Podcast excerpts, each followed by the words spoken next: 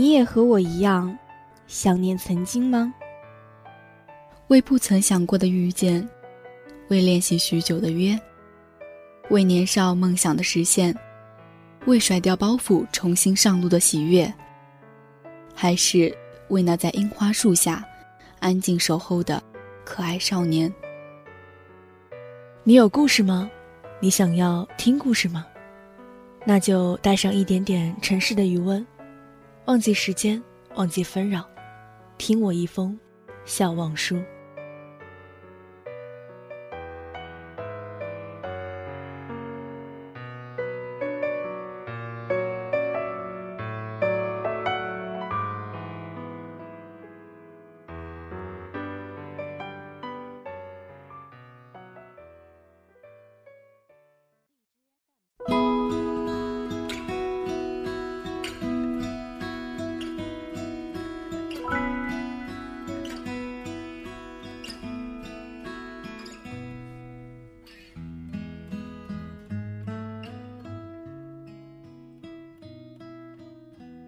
这个世界之所以可爱，正是因为所有的美丽和痛苦，都饱含着爱意。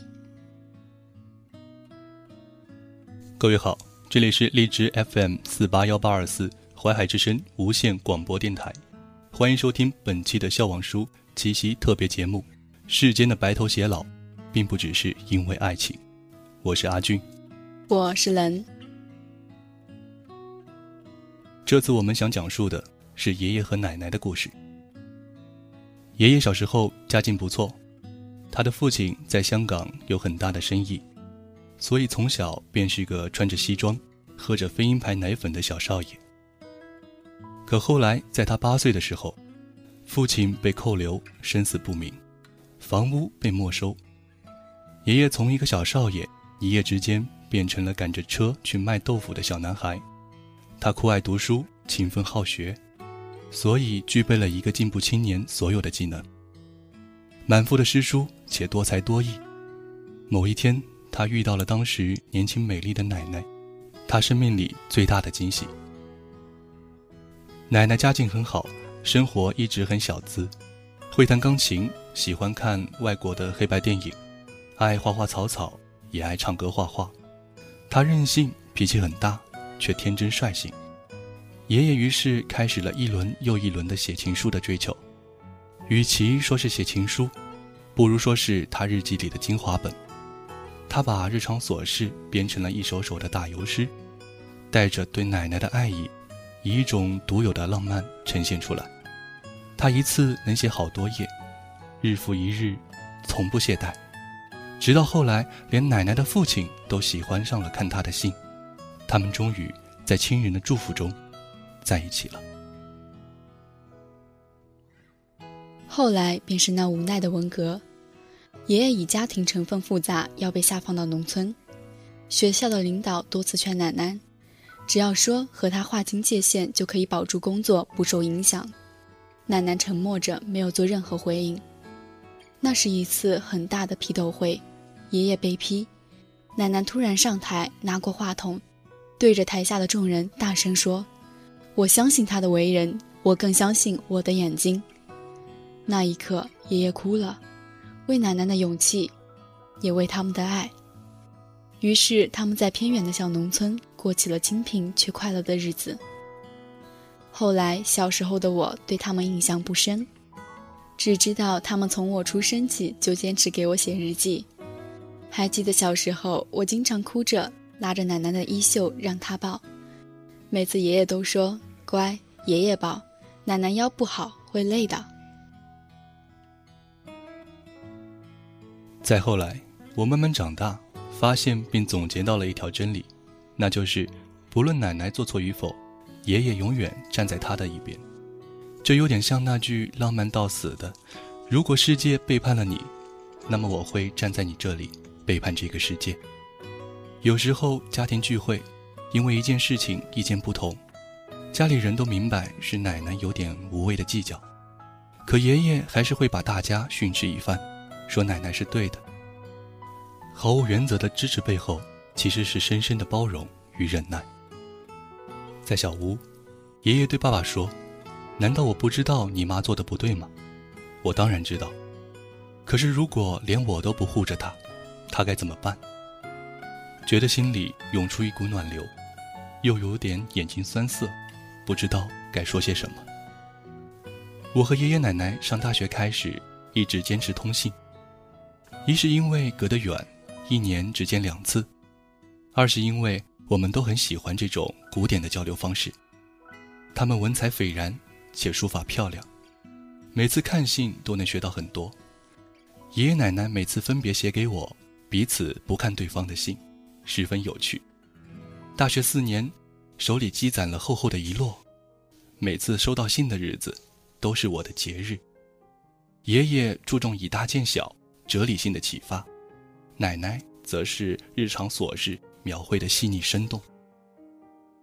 有一天，我收到爷爷的信，发现有这样一段：今天阳光很好，于是起身去北山散步，不知不觉天阴了。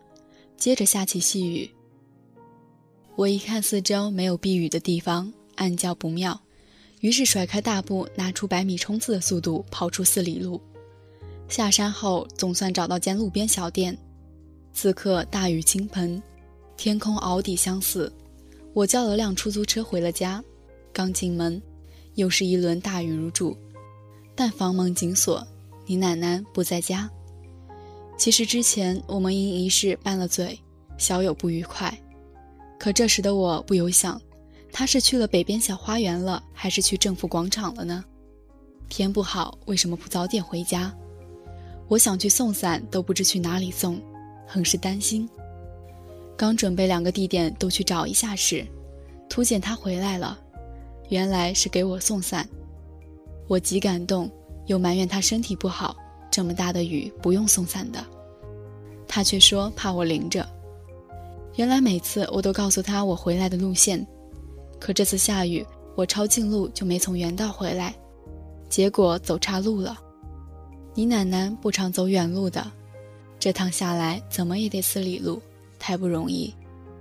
那一刻，我突然觉得，所谓白头偕老，并没有那么高深，只是在温柔的时光里。慢慢彼此习惯，所有的久处不厌，都是因为彼此的用心。风风雨雨这些年，愿得一人心，白首不相离。我想没有比这更好的陪伴与懂得。而所谓的吵架，都已变为爱情的调料。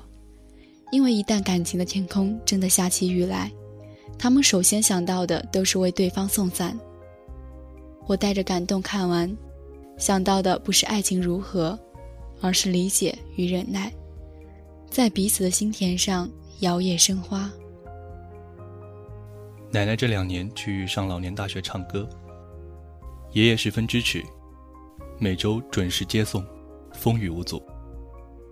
他年纪大了，记性不太好，想背的诗词说忘就忘，爷爷就陪他一起比赛着朗诵，还一见我们就说。奶奶可厉害了，总是赢。